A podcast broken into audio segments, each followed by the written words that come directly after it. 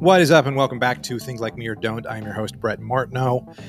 Today's episode, I follow up a little bit. I found my style guide from college and go through a little bit of the official rules of comma usage. I may have to make that a theme.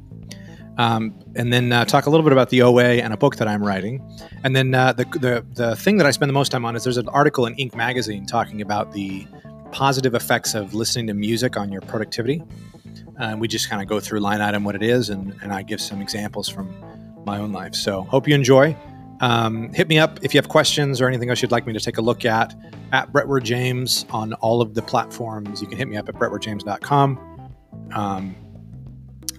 Yeah, check it out. Welcome. I think we should be on everywhere.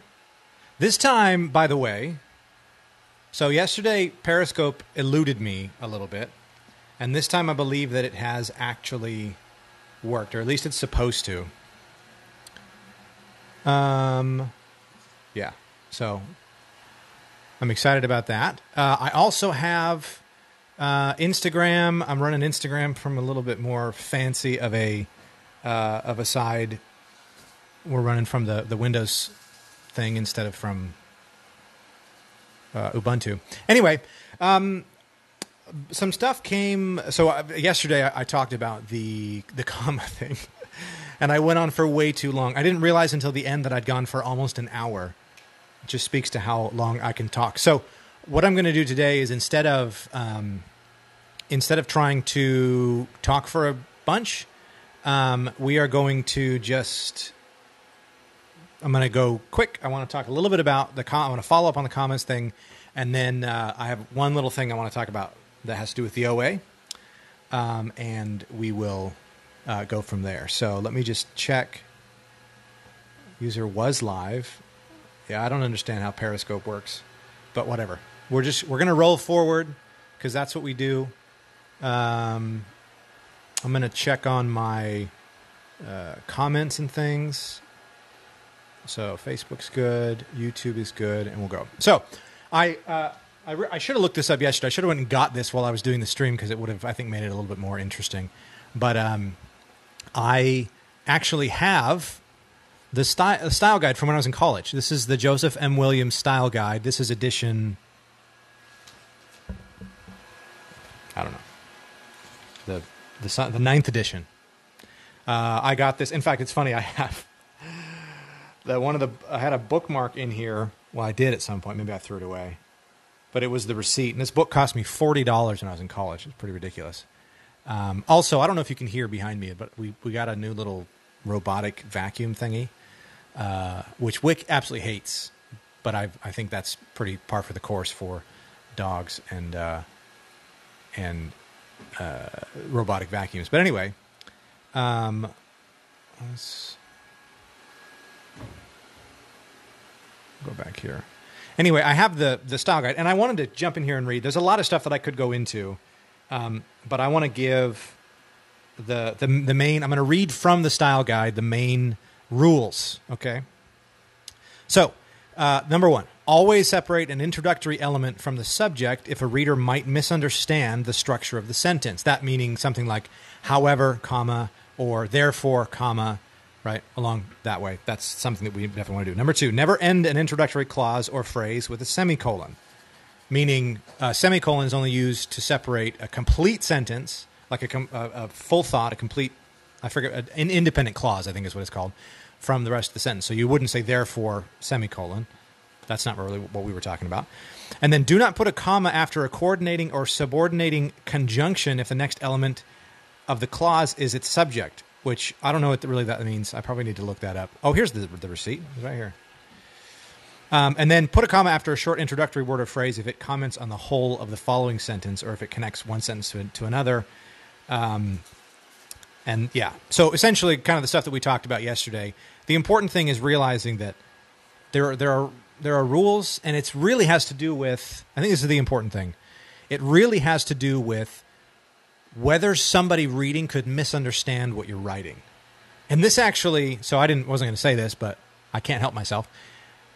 What's more important is that you know whether or not your your sentence or whatever could be misunderstood.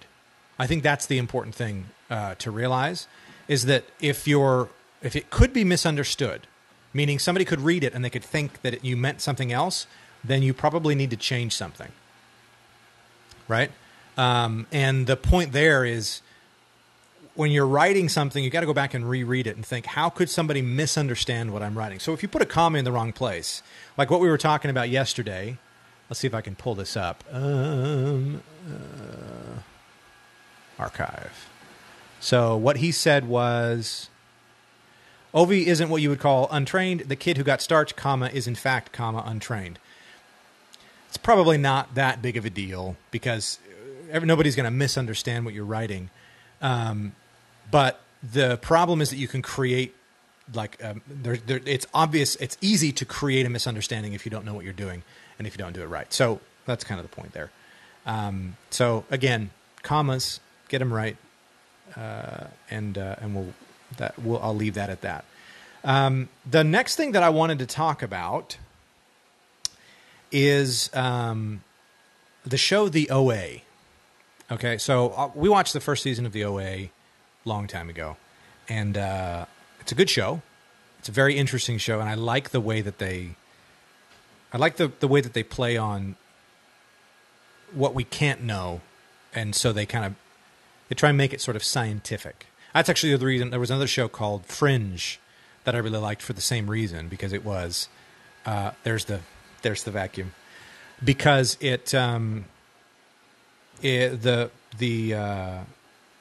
the show was designed to kind of explore what they called fringe science, which isn't really like real science, but it goes to places that are interesting, right? These things about like alternate dimensions and other. This was like one of the first shows to really talk about people crossing between alternate versions of reality, alternate dimensions, and I thought it was really fun. But The OA is interesting in that same regard, because it's talking about how, it talks a lot about how you can jump between universes and how everything's connected. But the thing that I wanted to talk about today is there's a point in this new season of The OA, and this is kind of a spoiler, but kind of not really a spoiler, because it's just part of the exposition of the season, where they discover that there's a company that had been I don't even know how to really say it. They had been analyzing people's dreams, right? And what they had found is that the dreams could be somewhat predictive, or at least they thought they were predictive, kind of. And they started to make a point that the dreams, you could use the dreams to tell the future. They ended up, so I won't give it away. It ends up changing a little bit towards the end of the season. But I was really frustrated, and I'll tell you why. I haven't told anybody except Sue about this, but I am writing a novel. I just started writing it a couple of weeks ago, and it's based on a similar concept. And I was really frustrated because I was like, I can't write this novel now because the OA just used that idea. But it turns out they were using it a little bit differently. But the crux of the novel and sort of the point of it is there's a couple of pieces to it. One part is dealing with the complexity of somebody who has left a religion and then being faced with a situation where he has to perform, he has to do something from his religious past, but he doesn't know if the only way for him to do it correctly is to like really believe it. So it's this weird, sort of juxtaposition of, he's tasked with completing a religious, like basically praying, but he doesn't know if he can because he's left and he doesn't really believe it anymore. So anyway, that's kind of the basic story, but there's this whole element of dreams being predictors of the future. And it's kind of exciting. Anyway, so and by the way, that concept may have been used before. I don't know. I'm not really good at the research aspect of like going into I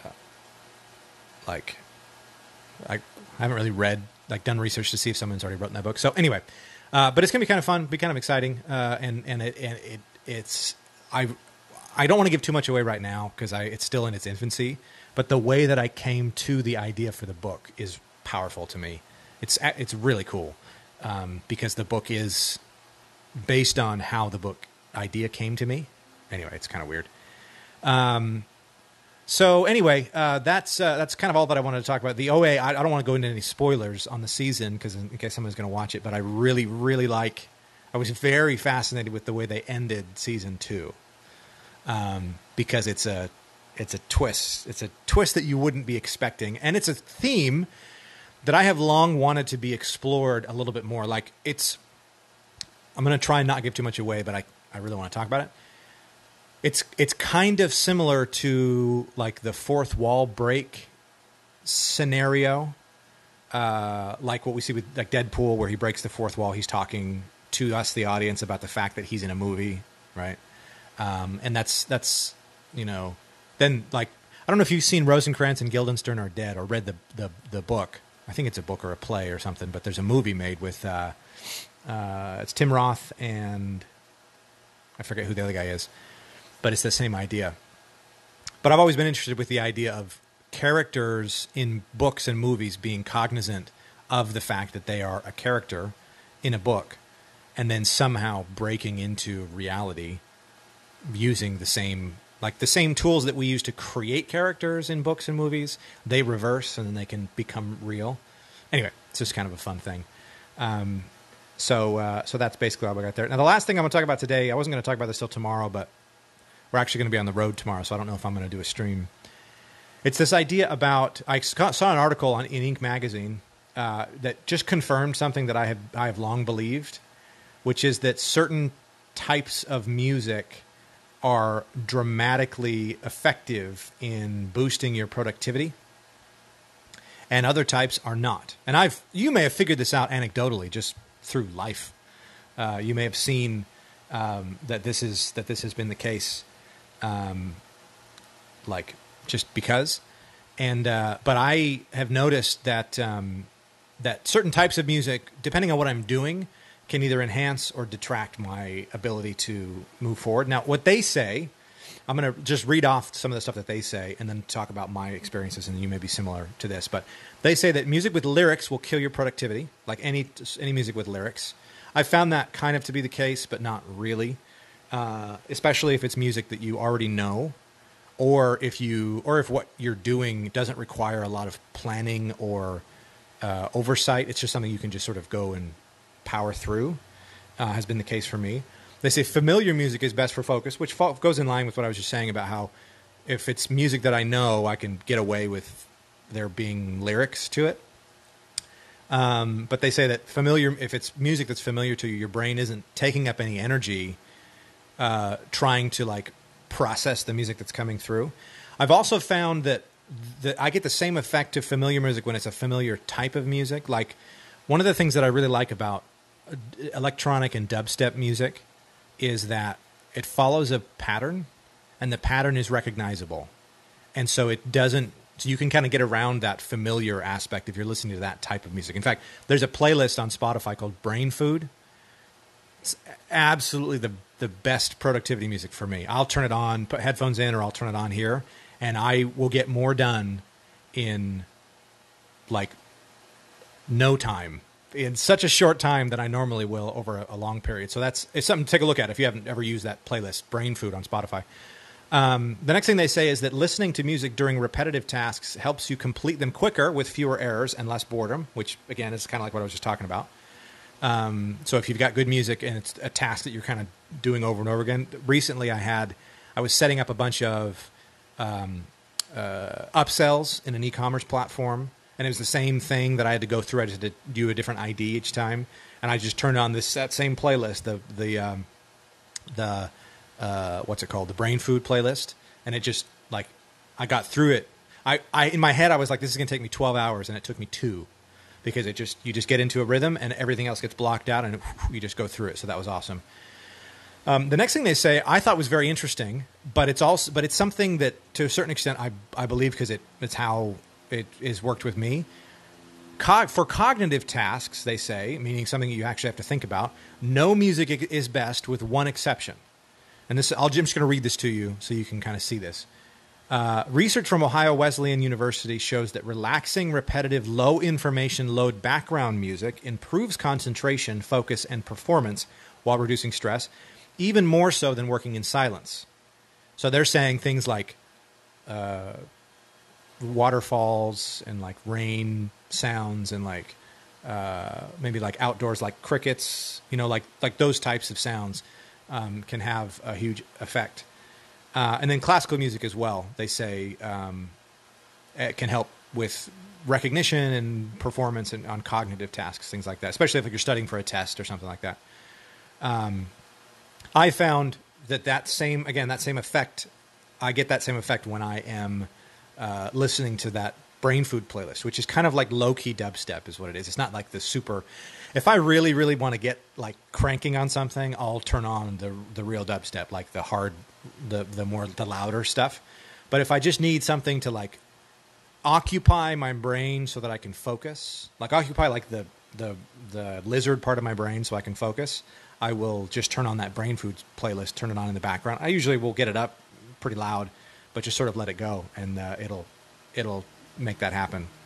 Then they also talk, the last two is they say upbeat music can boost physical performance, which I think we all can probably relate to. If you're listening to like some hip hop or some rock music or maybe like some AC/DC or something while you're lifting or while you're running, it can help you perform better. I know that's the case for me. That's definitely, I've seen that happen. But the interesting thing is you have to be careful because certain types of music can actually, this is a weird thing that it's been my experience. I don't know if it's the same for you, but there's a line you can cross where if the music is too intense, like it's upbeat, but it's like too intense and not in a, it's almost like it has to be emotionally intense, meaning it's a song that you have a connection to and that you really like, that can boost your performance. But other types of music can actually exhaust you by creating, it's the weirdest, I don't know exactly how this works, but it creates like a stress environment where your heart and your brain start working in overdrive because of the inputs. It's this weird thing where it can actually overtax you and get you exhausted too early. Almost like it can fuel the fire of the anticipation.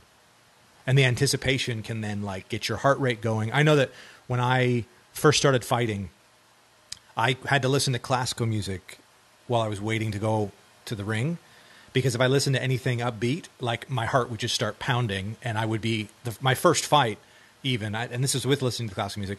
My heart started pounding beforehand. It was like I had already fought 5 rounds when the first bell rang. So it's just interesting when you're talking about physical performance. There's a fine line you have to walk. On the other side of the coin, though, I can be at the end of a 3-hour. This has happened to me. I can be at the end of a 3-hour. Training session, drenched in sweat, exhausted completely, and then a song will come on the radio or overhead at the gym, and it will be just the right combination of like a familiar song and upbeat, and you know and it's not the same genre every time. It's just something that hits that spot, and it will just give me this boost of energy, which can help me push through and like continue to perform a little bit better, and get a little bit better workout in. So, you know, I think it has more to do with the effect that it has on your brain and what you think you can accomplish than your actual physical performance. And then the last thing is listening to music between tasks can boost productivity. And that makes sense too, like just helping to clear your mind so that your mind isn't like sifting through the clutter of what you just did. But you know, like if you're doing homework or if you're studying and then you're taking a break and then going to something else, listening to music can help that sort of happen a little bit better. So it's been really interesting to me to see the effect of a familiar song that I have an emotional connection to. Like, and it's all over the place. Sometimes like a Rage Against the Machine will come on at the gym and I'll get fired up because I love that music. And sometimes, like there was one time when you're going to laugh at this, but I went to high school with Lindsey Stirling. I don't know if you know who Lindsey Stirling is, but she's a big YouTube. She's the hip hop violinist, and she's huge now in the YouTube world. She tours the country. Like she's doing amazing, which is awesome. I actually went and saw her live a couple of times here in San Diego. But there was a time when I had never heard the song before, but I can recognize her style of playing, a Lindsey Stirling song came on at the gym, which was kind of random because they usually don't play that type of music. And that gave me that same sort of push, that same sort of energy. And I think it's because I have a connection. I know her from high school. And I get excited about the fact that she's so successful at what she's doing, and that was something that I don't think anybody really believed that she could. Anyway, there's a lot of cool emotion that goes behind it, but I think that solidifies for me the fact that the music that's familiar in an emotional way can bypass your physical response. Like your brain and your body are talking to each other, and that emotion can come in and like give a boost to what your brain is receiving as your body's capability, so to speak. So, and I think it's true also for not just physical tasks, but like cognitive tasks and stuff as well. So I just thought that was kind of interesting that listening to music can have such an effect. I liked it because I've known that to be the case for me for a long time. I know that, you know, if I'm going to listen to music, normally what I'll do is, and then I'm done talking about this. Normally what I'll do is I don't listen to music or listen to anything really if I'm just like going through setting things up or trying to like create things because I need all of my brain power. But anytime I need to go do something and I need to focus, I'll just turn it on, and that puts me into like go mode, right? It puts me into like, okay, now I can sit and I can actually make this thing happen. So kind of cool, kind of exciting, and kind of fun. So next time, what I want to do is, I don't know exactly how I'm going to do this because I don't know how to show my screen yet. I don't know the best way to do that and keep this vertical format.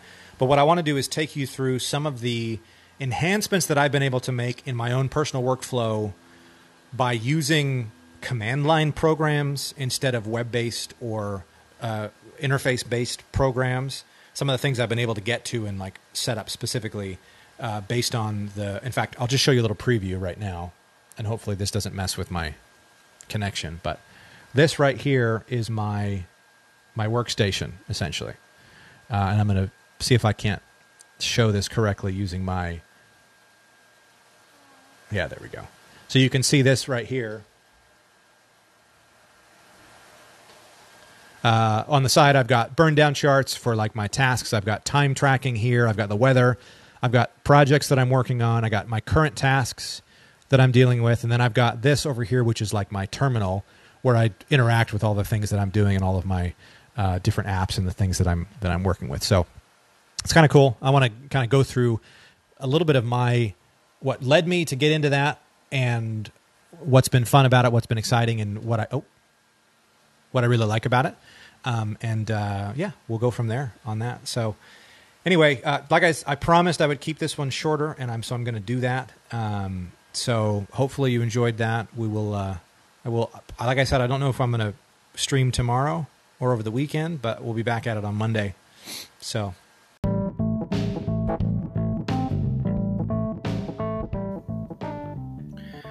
Thank you all again for listening. Again, my name is Brett Martineau, and this is Think Like Me or Don't. Feel free to hit me up on all of the social medias. @BrettWardJames is the handle, and you can find me that way anywhere. Also hit me up on the website, brettwardjames.com. If you have specific questions or you'd like to drop an audio message that could be featured on this podcast, go to anchor.fm/thinklikeme, and you can drop a message on there that way.